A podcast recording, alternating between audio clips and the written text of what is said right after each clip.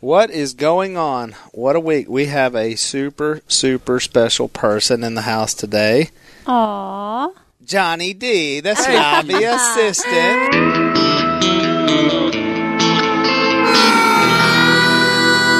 I'm here. You are so bad. That sweet voice you're hearing is my lovely wife of 24 years, we think. Uh, we thought it was 25, but it is 24 years. Uh, Korie Robertson, welcome. Hi. Thanks for having me. I wondered how long it was going to take you to get me on your show. Well, you're hard to book, you know. I had to go through your assistant and uh, right. you know lobbied, and uh, so we were able to get you here. And welcome to the to cook podcast. me a couple of meals. Cook you a couple of meals. Yeah. Your daughter's been on, Sadie. We had I a good time with her. Your mother-in-law's been on, Miss Kay. Miss so uh, yeah. So now this one should be easy because uh, Korie and I talk a lot, and so Yeah, we do. and you do. So you're going to do most of the talking. Oh, okay. I mean, like you know, like you normally do. So What? I don't know about that now. well, you talk a lot. this week is very special because um, we're it's all about adoption, and so uh, Korie knows a lot about adoption, as do I, and uh, we've also got a special guest coming on. Um, Heath Arthur's going to be on later, and if you don't know who Heath is, he is Korie's first cousin, and it is one of the most incredible um, stories, uh, really, that you've ever heard. It's it's unbelievable. He is John David's first cousin as well. So uh, keeping it all in the family here uh, down here in Louisiana. Heath is in uh, Colorado. He's going to join us, and we're going to talk about his incredible story. I was fortunate enough to be a part of that story as well because I was working uh, for your uncle at the time and your dad. We're Um, keeping it all on my side of the family Yeah, today. this is all your side of the which is- This Family. is this is the Unusual. good I side of feel like a stranger. This is our show now.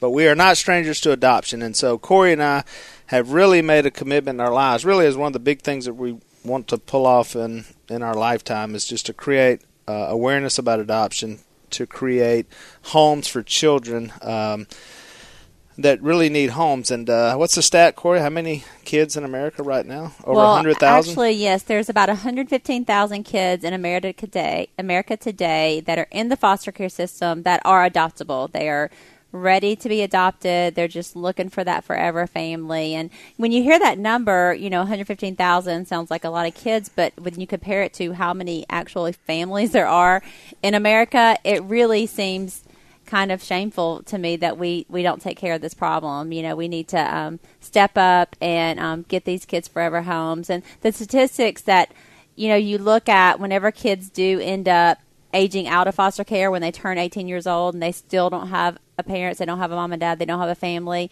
The statistics of what happens to these kids is really startling. Um, a lot of them end up in prison um, on drugs, early pregnancies, all those things, homeless, all those things that you know are realities for kids who become adults and they don't have family to take care of them. You know, they're out on they're on their own at 18 years old. So it's really um, kind of become a mission for Willie and I. We've become really passionate about um, get finding those children homes. We are trying our best. Uh, we've uh, taken in uh, three kids, uh, two of which are, well, technically one's adopted, one's in the process, and uh, one she just, uh, actually, she just she turned to 18 before. We, she just came in at 16, Rebecca, and she, She just kind of stayed. left. So She became one of not ours. officially adopted, but certainly uh, one of our children. We're that her American family. right? And she has a she has a mom that's in Taiwan, and uh, uh, and now she is engaged, and so now we're taking on another one, and so uh, looking forward to that. So we Korie and I have uh, have done that. Even, and I, I always say this, and Korie's heard this a ton. Um, it's not just because we're celebrities or we have more money now is the reason why we do that is we did this way before Duck Dynasty, way before we were um, even had much money. Um, uh, we struggled just to pay for uh, the adoption, just to pay the the home or whatever, um, you know, to make the process. But um, Well, it it's just something we've been passionate about. Yeah, it was something we that were we decided whenever we were dating that we were Mm-hmm. going to do. It was Willie and I, like we both had families that were very hospitable. I think you always had someone pretty much living on your Always, yeah. couch. Yeah, we Yeah. always had someone living in the guest bedroom. It could have been like a mom, a single mom that came out of an abusive situation with her kids or family that needed a home for a little while. Our families always took in people and I think yours did too. But um Oh, my my parents took in, especially wayward young men, like like some people take in dogs. You know, I mean, there, was just, there was always people around, and some of them were a little frightening, and uh, but you know, learned a lot about life, and just learned about you know people in need and the families that were just torn apart and tragic, and uh, and there was there was always a couch or there was always somewhere to to stay to get a meal, and so yeah, uh, my family did that, and yours did as well. You always had people living with y'all, and just that needed help. And although neither one of our parents uh, adopted anyone, um, uh, Korie and I, you know, really had that when we were dating. Actually, I didn't. I just knew you were into it, so I went with it. you would have agreed to anything at that point. you were like, I think we should adopt. I'm like, that's a great idea. Let's do that. But no, Actually, we really did. I thought, why not? well, it was my senior year in high school, and my Bible teacher, because I went to a Christian school, my Bible teacher adopted a little boy that year. And, you know, I just, it just really touched my heart. Like, I just remember everything about that. And my Bible teacher talked a lot about how important it is to adopt and how, what a tragedy it is for kids to, not have a mom and dad and can you even i can't even imagine you know a, a child not having a mom and dad and he talked about it a lot that year and it touched me and i decided then and there that i was going to adopt and so that's kind of like been the um been the driver for willie and i too to, to spread the word about it because it just took like one person saying that to me saying like this is important. This is something we need to do. This is something that God cares about. This is something that Jesus says is important. And this is what um, the Bible says is pure and um, pure religion is to take care of widows and orphans in their distress. And so it's one of those things that like somebody just said it to me and, and it's changed our life forever. We have children because of that. And so I think, okay, what if just by us saying it, someone else hears that and is like, okay, it's going to change their family forever, ta change a child's life forever. and that was a positive you know what you saw was positive i think what holds some people back is maybe they've heard a negative like we brought a child in and something happened you know and he turned out this way or that way or whatever and so i think you know the more that people see positive outcomes not that it's easy this it's not easy um uh it costs money and it you know children are they're all different especially we we've got the experience now of taking in a uh well we've got you, you bring in someone that's 16, you bring in someone that's one month old, and you bring in a boy that's 12. All different levels Each of our of children came to us in different ways. in different yeah. ways. When Rebecca came, she's 16. We've got i mean kids with two little kids? Or, Four. we have four? Four, all of them. So we had Yeah, all had four. ones. But they're little kids, and now all of a sudden we're doing prom, we're doing high school, we're doing you know dating and jobs, and you know throw that in on our family. Getting a driver's time. license right? and a car. driver's license, uh, not speaking English. Uh, that's always interesting as well. Uh, throw that one in the mix, and then Will comes in as a moth, um, and uh, and it's so strange how none of it was planned. Where what we're talking about is we always wanted to adopt, but really had no plan. Like, Right. and so we have we're John not great Luke. planners. No, we're not. We just kind of like it just all happens. when stuff happens, we have John Luke, we have Sadie, um, and and then we heard Mm-hmm. that, that well, actually, we tried. right. We tried with an adoption, and um, turns out the the lady had several other families giving money because we were paying right. electric bills and all this stuff, and thought that's kind of how we went through an attorney.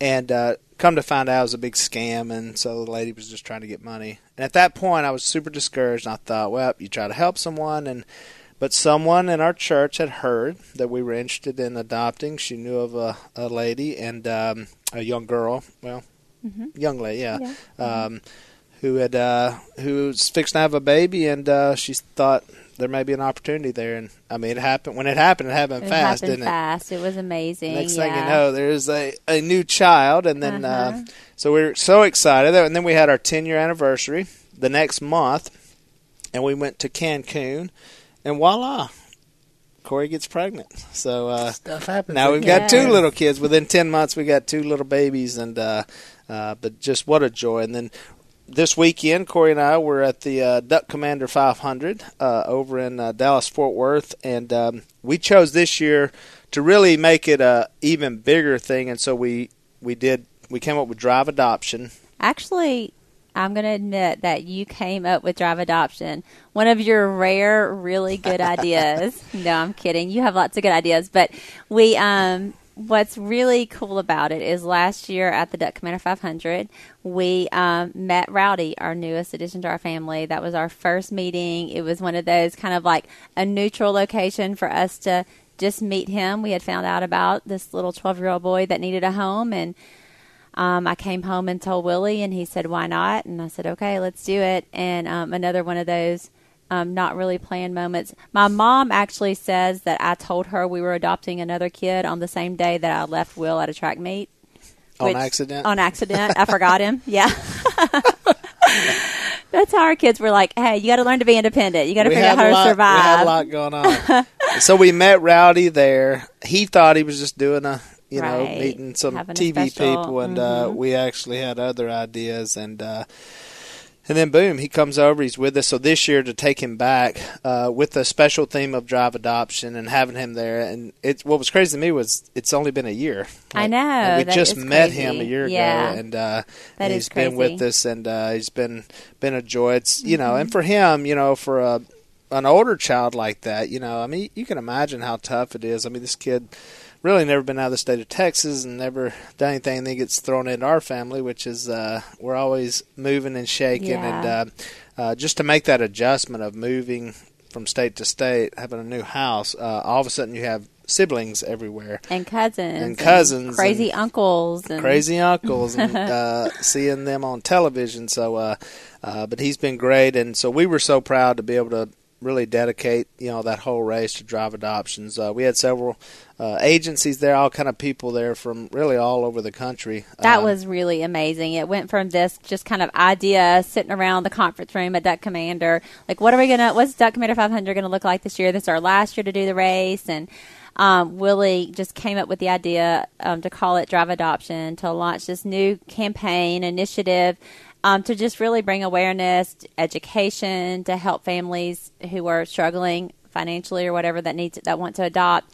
And um, we decided to launch it, and from there it was like super speed to the race to whenever. And I mean, we had I think over 15 organizations come out from all over the country. there was um, kids there. There were kids that were up for adoption. Yes, was neat that was very them. cool. We had organizations set up that um, that do work for charity work for adoption, that raise awareness, and all the things that are like like minded what we want to do. But that was really cool. We had 15, I think, children from the foster care system actually in the Dallas area that are um, up for adoption, and um, oh, we learned some some difficult hard stories when we were there you know Right. they um, they said that actually in that area they there's not even enough homes to place kids with some of the kids are having to live at shelters right now Well, and there was a girl. There was an older girl there, and it was Mm-hmm. that she had. She took a picture and she wrote on her little sign, "Adopt me," and I just it just breaks your heart thinking, you know, I mean, you this see, little 16 year old girl who's been in the foster care system her whole life never had a family, never Mm-hmm. had what we just all take for granted. You know that you know having mom and dad and brothers and sisters and uh, just somewhere to call home. You know, having your own bedroom and having you know. Yeah. Um, so heartbreaking, and we've got to continue to do that. It was great to see uh, each of them share their stories and almost get. I mean, you could just tell they were encouraged by hearing other Mm-hmm. people doing good. What about the sweet family? How many girls do they have? Like eight or ten girls that they'd taken in. yeah They all had their camouflage shirts They on, so and uh, yeah, and so Uh-huh. it was really their, you know, that's their whole ministry in life, and so uh, Mm-hmm. Well, Korie and- and, I, and, I mean, you know, we're we talk a inspired lot- by that. and we talk a lot about you know America and what we have in the foster care system and kids that are waiting to find homes. But then you look, you broaden that to the world. There's a hundred million orphans in the world, and so there's just a great, great need. And I think everyone's touched in a different way. You know, some people like, oh, you know, I would love taking an older child, or or or maybe I've always been connected to some country that I'm interested in. But you know, there's so many ways that you can get involved besides even like if you're not in a position to adopt right now where you can donate to, you can help sponsor children that Mm-hmm. are, you know, in children's homes, in care um, around the world and um, and you can help with the foster care system. You give your money, your time. Uh, uh, Korie's cousin uh, Jake is, um, Mm-hmm. you know, they're taking in. What is that sit? What is it called? Like they're taking in little foster babies. yeah, you know? they're and so we just got together for a family thing, and uh, you, you never know they'll have a different kid with them, and uh, Mm-hmm. it's just you know it's just giving of yourselves and doing that just to help people out.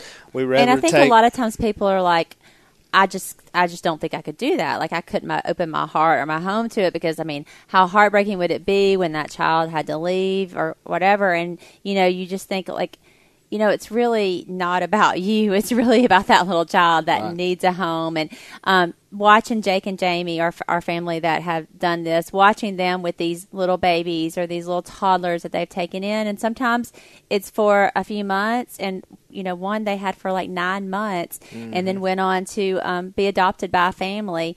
But you know, it's heartbreaking whenever they they pass that baby off, but also you know, just the thought that that baby never knew a time when he wasn't loved. Right. That whole nine months, they loved him, they cared for them, him, and so he never had to go through the heartbreak of a time when he wasn't loved. Right. And um, as hard as it is to pack that little baby off and send him, you know that you know God was with him through all that, and He's going to continue to be with him. And I just think there's nothing more special. Well, and they've that. got they've got two children of their own. Mm-hmm. Um, Jake's a dentist. Uh, she's a doctor, and so these are busy people that have lives. And uh, I think sometimes in America we do we get caught up kind of in ourselves and in our Mm-hmm. family and the things that we have. And uh, you know, I again I was just so inspired. I'm inspired by hanging out with people like that. We took a sweet family from our church. They sit right in front of us every Sunday, and they bring in foster kids. And uh, and so you never it's uh, there's different kids, and they've that got family has been my heroes for the past 10 years watching them at church in the pew in front of us they sit in the pew in front of us and just watching them as they've um, had foster children throughout the years. They've got three that they have adopted and um, two foster girls right now. And um, just it's just incredible. It's a beautiful thing to see. Well, so we had a great time uh, in Texas, and uh, really just bringing awareness to adoption. Uh, also, we were uh, uh, it was pretty emotional for us as well because Will sang the national anthem, and yes. uh, and it was uh, it was you a, can watch part of it on my Instagram if you're interested. He Ah. did. I'm a proud mom. He did so good. I don't think there was a dry eye from anyone in the entire family. yeah. When Phil's leading the prayer and your 14 year old son singing the national anthem, I don't know which one I was more nervous about. Uh, Phil had 30 seconds, but uh, he, you know he had me on the edge, and uh, but he did fine. He did great, and um, it was just a great time. So and uh, even Bella cried when Will sang the national anthem. With Will and Bella are ten months apart, and and they're you know teenagers, thirteen and fourteen years old. So to see um, his little sister be so proud of him, I wasn't that crying. was really the pollen special. was really bad, You and were so bawling. my eyes were itchy from the pollen. So uh, it is springtime.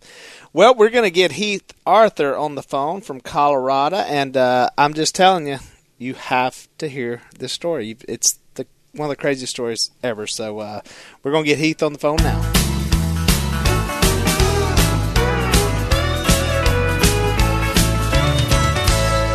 All right, Willie, I've got the man himself on the phone, uh, Heath Arthur. He is a stand up comedian in Denver, so go see him if you can. He was also in the movie Second Greatest, I believe is what it's called. Also, Best Man in My Wedding. That's probably the most important of all those. And he told me to say if you're more interested, just go visit heatharthur.com. Oh my goodness, Heath, is that your intro? That is, wasn't it great? What? I mean, I'm impressed, Heath. you Yeah. left off. You got a trophy one time for football in fourth grade, and uh, also you were made the honor roll and That's that's on his website. Outstanding camper. Yes. outstanding camper. Yeah. Yes. Uh, Heath, how are you, man? Good to good to hear your voice. Good, brother. How you guys been doing? We have been fantastic. Uh, we're talking about adoption today, and uh, we we we are dying to hear this story. It never gets old. But um, how's things out in Colorado? Now Heath used to live in West Monroe. He and his family, and they moved, so we miss him. We don't get to see him as much. Uh, last time I saw you, I may have seen you since. But uh, the the funny thing was he he he started being a comedian, which was awesome. And uh, we were on the Duck Commander cruise Yep. which I had a blast. What a fun, fun. uh, the uh, it, it's it's hard. The the cruises like that. I don't know how to explain. It it was fun, but we just needed like to sleep for about two hours after. I mean, two about two hours, about two days when we got off the cruise. It was exhausting, did- but we- we having hard, the but it was nightly things was fun because we were the Yes. entertainment as well, and so Heath uh, was hired to uh, kind of MC some of the stuff. And uh, And Heath, you were hilarious. I loved it. what what's your uh, what what's the thing with Fi- oh oh what he meant to say? Oh, It's one of Oh, the that was funniest so things. good. One of the funniest things he does is when uh, he so he's talking about my father, and you know my father will say things that you know, and so Heath does this bit about what he meant to say, and uh, it cracked us up. Do, do you have one? I mean, I hate putting you on the spot, Heath, but No, no. My, my, well, my favorite one is, um, you know, I used to work for Duck Commander. Uh, I was the IT guy. I did all the computer stuff, uh, and I'd always come around lunchtime while everybody was napping so I could get all my work done. And uh, Phil once came up to me, and, and what he meant to say was, uh, "Your success in your chosen profession is evident in your outward appearance." That's what he meant. But what he actually Right. said to me was, uh, "You're nice and pale, like a good computer guy should be." he,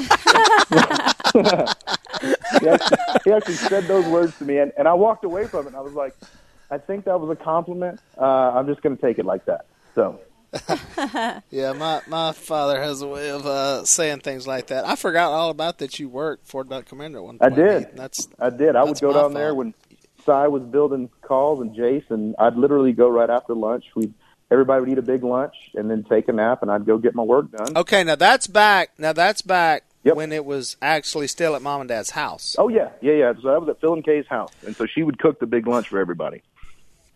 Yeah, and that, and because the the people are listening are they're used to seeing us at the office, and you know uh, that's fairly new. I mean, because back in the day we ran everything out of mom and dad's house, so I'm sure it was weird to go down there to somebody's dwelling and do the computer stuff uh, with Si's sound asleep, snoring on the couch, and It because we'd have business it really meetings. was when- crazy because I mean, you know, with, by that time we were selling to Walmart, Bass Pro, Cabela's, all the big boxes. We were kind of a right big deal. there. Well, I'm not saying we were a big deal, but I'm just saying right there from Phil and Kay's house. Like Yes. it all happened right there. right. Oh yeah, It's crazy. And then whenever it would rain and like you know there'd be a storm, we'd lose. the internet The because we were all. I mean, there's no there's no cable. Yeah. So we were on total satellite. There still are. I Yeah. mean, it's maddening down there trying to have a phone call. Well, when I Um, first started, so at that point, I it said, was it "Yeah, was we've got to move." before uh, satellite. We would get down there, and there was dial up to get to Walmart. over. Wow.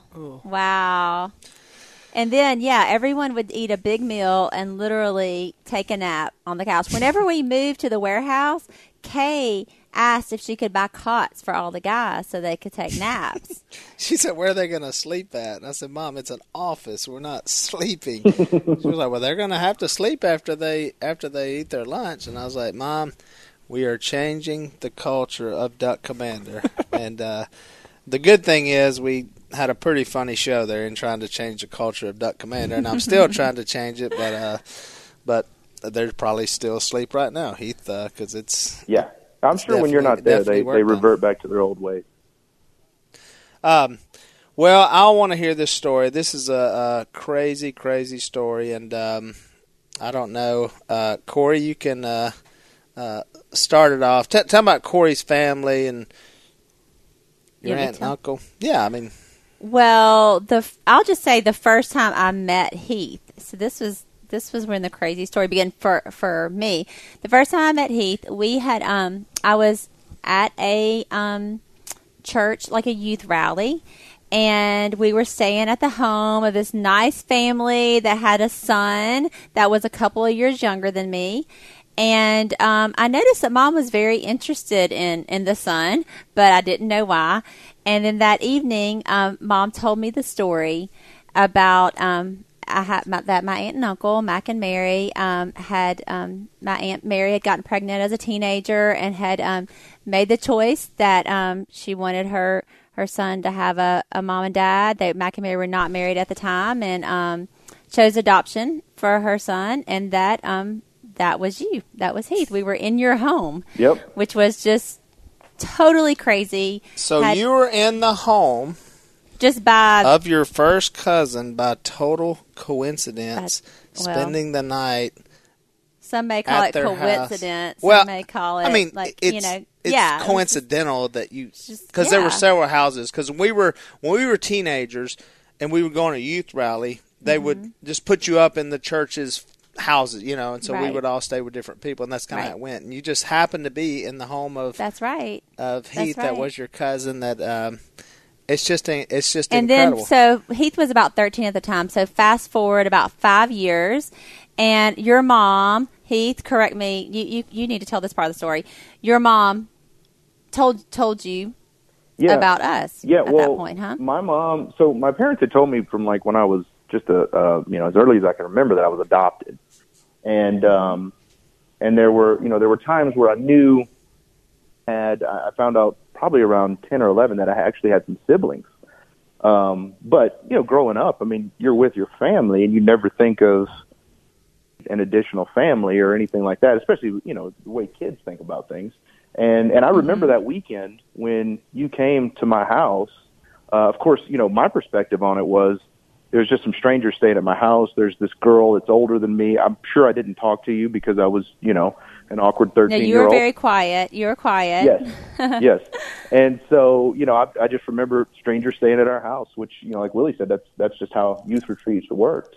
Um, But when I turned, I'm just gra- glad y'all didn't fall in love, Heath. That would have been Yeah, that terribly awkward. that would be a different story. That story. would have been weird. Yes. Would- like, oh man, I had the hottest girl ever. Oh yeah, she's your cousin. yeah, yeah, yeah. Which, yeah. so, um, so we, we avoided that pitfall, thankfully. Um, and Thankfully, I wasn't that hot at 14, so yeah, we're good. Yeah, yeah. I think we were both we were both probably pretty, you know, re- repulsive at the time. So uh, Awkward. Yes. Awkward middle school. Um, when I graduated from high school, um, uh, Mac and Mary uh, wrote me a letter. Again, this is you know before really before the internet and email and was commonplace.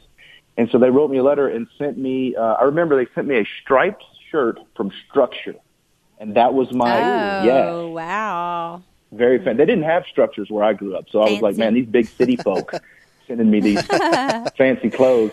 Um, but they sent me a graduation pre- present. It was real, real innocent. Just hey, we we want to congratulate you on on this milestone, and um, and so we started writing letters back and forth, and um, that probably And the, and another crazy thing, I mean, I don't think people are even going to understand the story. We're gonna have to, they're gonna have to like re- get the book to understand this whole story. But so Mac and Mary, your birth parents, Mm-hmm. who are my aunt and uncle, um, ended up getting married after high school. Yes. Which, um, th- but you know, they were not married whenever she got pregnant with you. But they ended up getting married after high school and had you know continued their life and had, of course, um, as every um, as every birth mother, I'm sure, does, you know, always prays for and wonders what happened to their child and make, and you know wants to know that um, that they're loved and cared for and all that. So it was a real blessing for Mary and Mac. I know whenever we we did find you to know that you were with a loving family, that you were doing well, and all that, and which was a really ble- ble- big blessing to our family. Yeah, well, and and it was it was really cool. Uh, what they did is they respected my parents uh, and and our life. You know, they once they they found out where I was, and you know they had a little bit of communication. Like I said, I, I found out I had siblings, but they didn't try to interfere. They didn't try to you know come get me back, or they didn't try to do anything to to you know confuse me in you know that that young stage of my life. So um, so bef- really any other contact, um, I never had any contact with them until that first letter when I graduated from high school. Um, and so we wrote letters back and forth for probably a year. Um, and it was, it was me and, and my two sisters because when, when they had me, uh, my biological mom, Mary, was 16 and, uh, Mac was 15. And so they ended up getting married and having more kids, my, uh, my sisters, Cherry and Callie. And so they really started writing me letters more than anything. It was, uh, a relationship with them that kind of started it all. And uh, finally, I can't remember who did it. Finally, in one of the letters, somebody sent a phone number. Either either I sent them mine or they sent me theirs, and, and we started talking on the phone. And uh, and it was really neat because they were they were super, you know, careful about it. And normally, when I would call, it would just be like, "Oh, hey, Heath, thanks for calling. Here, I'll go get the girls." And I would talk to Cherry and Callie for uh, for most of the time, and and they would, you know, just be let let me kind of go at my own pace, you know, as far as how I wanted to build that. And um, finally on my, so then two summers later, uh, I asked them if they'd like to meet, and uh, we ended up coming up to West Monroe, down in South Louisiana, and uh, I met them on my 19th birthday. I was, Wow. I think I was there. Yeah, Now, see, we I was so working excited. for Mac. I was in high school, and I was working for Mac, uh, who was a cabinet builder.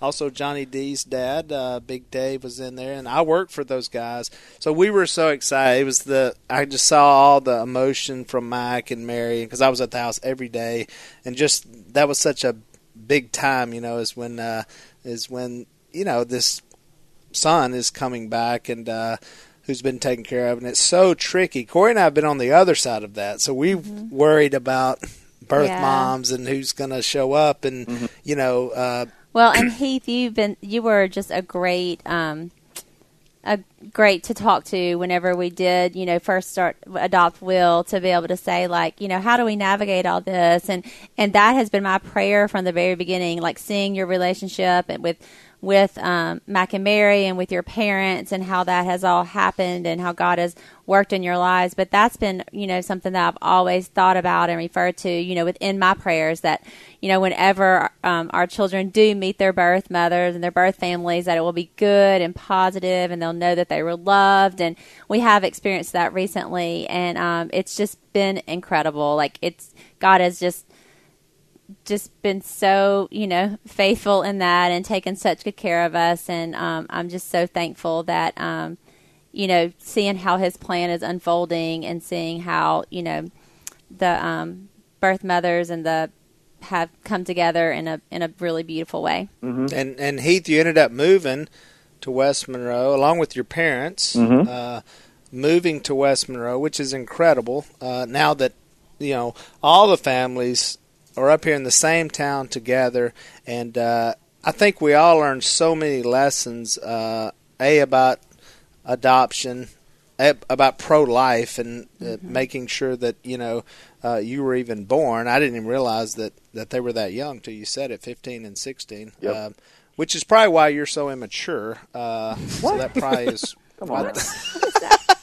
Just a touch. Yeah. But just the lesson there that that you know that Mary did choose life, and that and then that your parents took you in, uh, raised you, loved you, and then also this redemption later on in life to where then you actually get to meet you know your biological parents and then experience this family you know and uh, i know mary grew so much and they've gone on to do uh, really incredible things just you know for the church and for people and uh, and you guys have as well. And so we've all shared in that. And so it it inspired all of us i think on both sides of it you know when you're seeing both sides of this as a you know as a as just something that god can make you know something great out of anything and Oh so, yeah. uh, well, and uh, and it's uh, I- what you guys have done has been a blessing to me, just because you know to see in my extended family or that that I didn't even know at the first part of my life to carry on the tradition of adoption and uh, because you're right, you know, you mentioned as early as, as this was when it happened. I mean, this was 1975, so this was actually you know when a lot of things were happening politically where I you know I could have been a choice.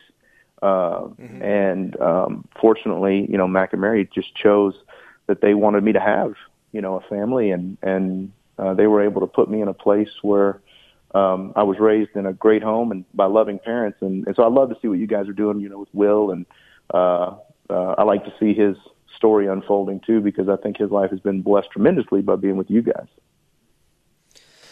Well, it has been, and uh, and your life has been that, and obviously we're talking about your life, and you know I think we all realize too that that it hasn't always been easy, and it's tough. You know, I mean your life is is played out like this, and we're certainly inspired, but uh, you know through the ups and downs and and trials, it's not, you know, it's not always easy, and um, you know we're just we're we're proud that you've you know come through there because I know you've had emotions everywhere, you know, over the course of your life. And uh, uh, but you know, yeah, I think you're an inspiration to a lot of people to say, hey, we, you know, um, through your faith and through family and through loving each other, you you come through and you just take the best of all the scenarios. what was it like heath whenever you first came to me like were you like nervous excited what did you think What did you What did you think of this You know- crazy family that you? Well, you know, it's funny. I was not like like I, it just didn't click for me because I'm just thinking, you know, I'm I, I was really thinking I'm going to go meet some sisters, you know, because I, I've, I've got mm-hmm. these two sisters. I grew up an only child in my adoptive family, so you know that was something new for me. I mean, I, I had a mom, I had a dad, I had grandparents and cousins, and so none of that even registered until I saw Mary for the first time uh, when we drove up, and she was walking up to me to hug me, and she was just shaking uncontrollably and mm-hmm. and then it just hit me. It was just like, okay, wait, this is this is more than just meeting a, two new people.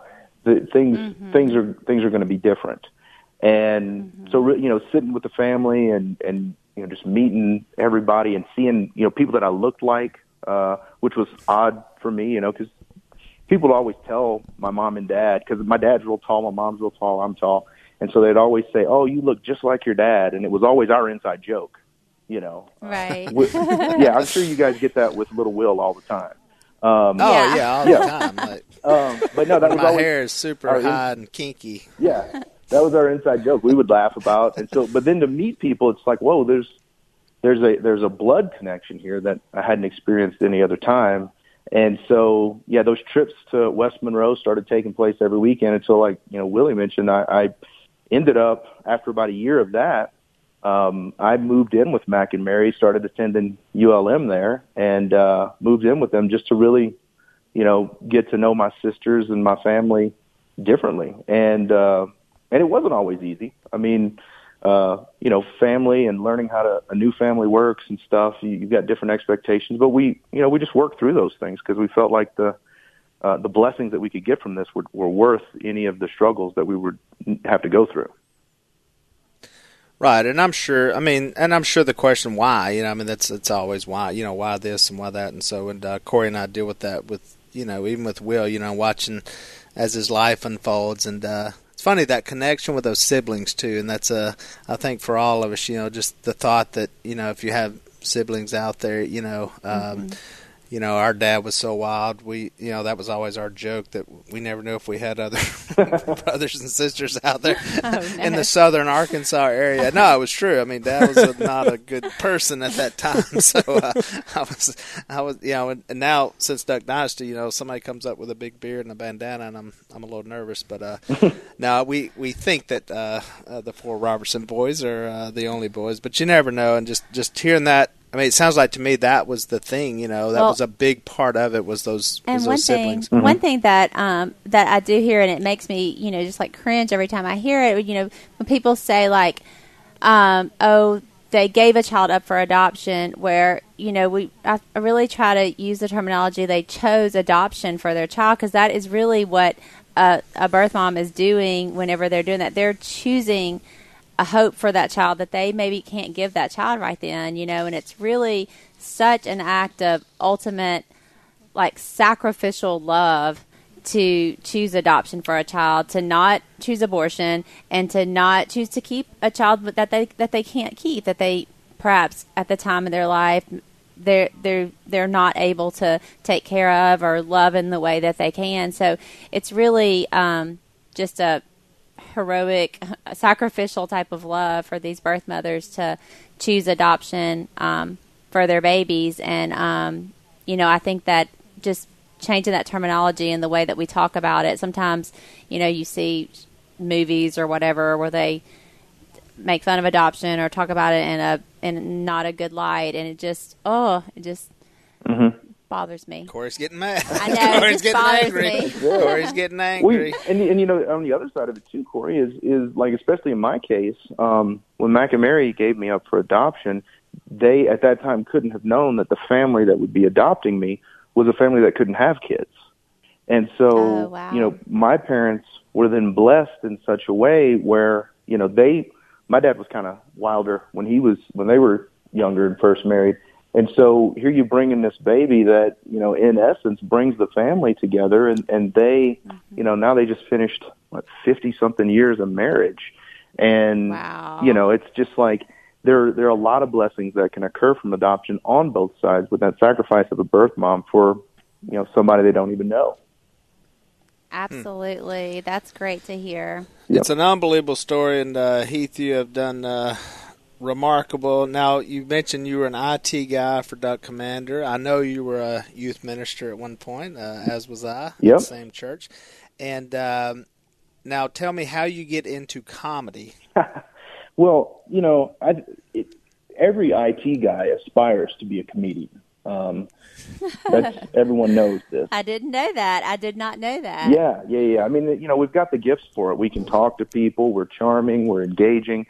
Um, no, you know, I did. Uh, I did corporate America for, oh goodness, 17, 18 years. Um, I mean, I ran a company, worked in the executive level, and just got to a point where, um, you know, enough people said, you know, you're funny. Let me just try this out. You know, and and I wanted to figure out if I was funny in the living room or if I was, you know, actually funny. And then when Duck Dynasty came on and I saw Willie on TV, I was like, well, I know I'm funnier than Willie, so I got that. Well, there you go. You know, and then, uh, then you said, "Now I've got to do something as a career." So, uh, right. what was now? You tell everybody what what my nickname is. You've always called me this nickname, and it was before I was on Duck Dynasty. Hollywood. Hollywood. Hollywood. yeah. He's pinned Hollywood that. on me back when we were in our twenties. Uh, he always called me Hollywood, and so I remember once Duck Dynasty hit, and I saw you said Hollywood. I said, "Yep, you're right." Oh yeah. Finally on on television, and um, and you've also gotten into some acting um, Yep. with Yep, your, I've, with your uh, movie as well. So That's uh, the deal with comedians. Comedians can do, uh, they pretty much can do anything they want to do. I mean, if you're a great comedian, next thing you know, you're in movies. Next thing you know, you're on television, and so it really is. Uh, it, it's crazy to me that uh, somebody that can just stand up in front of people with a microphone. I mean, so Well, many of them have like- went on to do that's so like many most bigger people's things. Biggest fear, though, standing up in front of people with a microphone and trying to be funny. Oh yeah. Like that's hard. it's to do. It's hard to do. Yeah. Well, yeah, it's hard. and it, it actually, you know, it's it's funny. One of the one of the stories I tell about you, uh, especially when I'm talking to youth groups and stuff, is Oh my start Telling stories. Did you was say at me? church. You know, my first stand up Yeah. comedy was was doing announcements on Sunday mornings, and ah, I remember you're the Yeah. announcer guy. Yeah, I would get in trouble every now and then because I would put jokes in. I'd, it'd be like, "Hey, the hilarious joke! By the way, brother so and so passed away this week." So I would get Yeah, it's a, it's a tough ride. It's hard to get a a lot of tough gig. comedy when you're reading church announcements. It is, it is. But uh, I remember one time after I did announcements, you came up to me and you said, and this was probably, gosh, ten, twelve years ago, and you were like, "Dude, we should do something big together." And I remember looking at you like, "You're an idiot. Why Like would I I'd do that?" mind. And uh, and You're looking at me like you're going nowhere, man. exactly, you work at the mall. I'm going somewhere. Yeah. You're going nowhere. Ah, My bad. You, you were an IT guy. Yeah, I should have seen you coming He's out. bringing of up NordicTrack. He worked at NordicTrack in the morning? He mall. said you worked at the I mall. walked Remember, at you worked Nordic at NordicTrack at the Yes. mall. I did. I So did. that guy, That's his name was Jeff, by the way, not Willie, um, said that to me. And so now the big joke is that, you know, I, I tell everybody, like, you know, now here today, one of us is rich and famous and the other one's me. And uh, so there you go. um, but yeah, so I, I moved into to comedy. Um, really, I just went out to prove myself wrong. I pr- just to prove myself I wasn't funny. And uh, the first open mic I did went really well, and it just kind of took off from there. And then with with movies, I mean, like you said, um, a lot of directors like comedians because for some reason we're good at drama. Uh, I think with all the timing and everything you do in, in comedy, it uh, it translates well. So last year I was fortunate to uh, be cast in a faith-based film called Second Greatest, and that's currently in post-production. So we're looking for distribution. Uh, I've, I've done some short films, I've done commercials, and so yeah, now I'm just kind of out there exploring everything in the entertainment industry. Well, I'm uh, I'm proud of you and uh, all that you've done uh, with uh, with your family and just uh, how much you've achieved. And uh, you never know what God's got in store for us. Uh, we certainly never knew what He had in store for us. So, uh, but Heath, keep uh, keep pumping out that positive message, and um, I will I will see you soon. And uh, I want to hear some some some of your new stuff from comedy. Awesome, sounds good, guys. Thanks for having me on the podcast today. All right, bro. Great Later, bro. talking to you. All right, guys, we'll see you.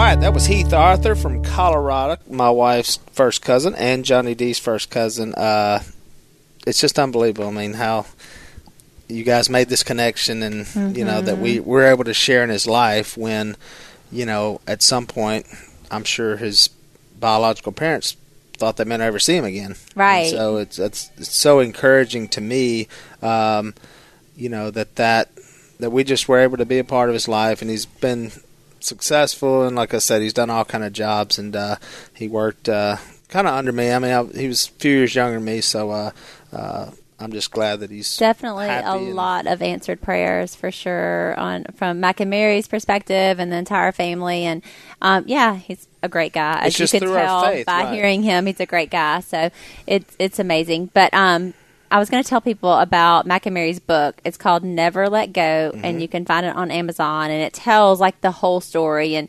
um, Mac really struggled with drugs for a lot of years, and um, it tells the story of how they held on and came to the other side, and have just done amazing things. Um, I'm going to get Mac on the show, and I worked for. Mac. Mac Yeah. My first job was and with Mac, was one of the original Duckmen. one of the original Duckmen. He and Phil, he kind of followed Phil around, and so That's right. Uh, really, when he got his life uh, changed, and uh, he really gravitated towards Phil, and they went on probably thousands of Bible studies, and uh, he just got uh, super educated in the Word, and just became uh, just a great.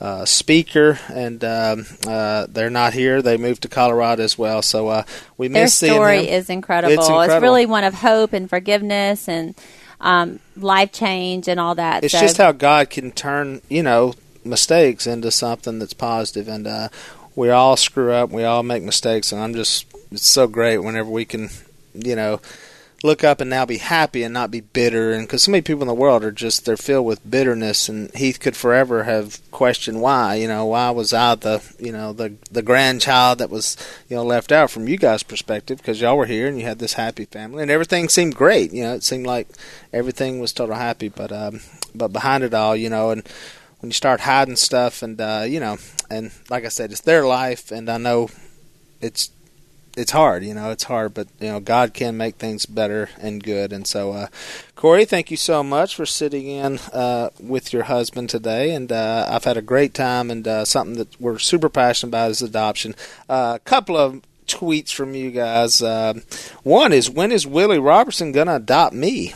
Uh, so I'm assuming this is probably an adult, so it probably not going to work. yeah, I get that. I get that every once in a while as well. Yeah, you know when uh, guys my age ask me when I'm going to adopt them, it's it's a little weird. Um, then I'm so happy that Robertsons uh, publicize uh, adoption in such a positive light. I tear up thinking about how uh, they're changing kids' lives, and so uh, that's really what we're trying to do. And it's not to prop us up in any way. Um, we just want to be um, positive people and try to uh, use our platforms in any way we can to um, just to be positive and to help people. And so that's a great story right there about you know redemption and love, and uh, and we just want to keep that. And so you know whether it's the young child who's having a child, you know they need somebody. That child needs somebody.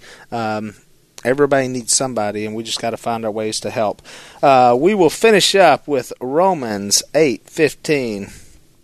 So you have not received a spirit that makes you fearful slaves. Instead, you received God's spirit when He adopted you as His own children. Now we call Him Abba Father. And uh, as adopted children of God, um, we understand adoption. We're thankful for that. Uh, we're thankful that He took us in as kids, and um, we love Him as our Father. And so we try to emulate Him, and we try to be parents to our children, uh, whether they be natural or whether they be adopted. And uh, so go out there, guys, get involved, and help make the world a better place.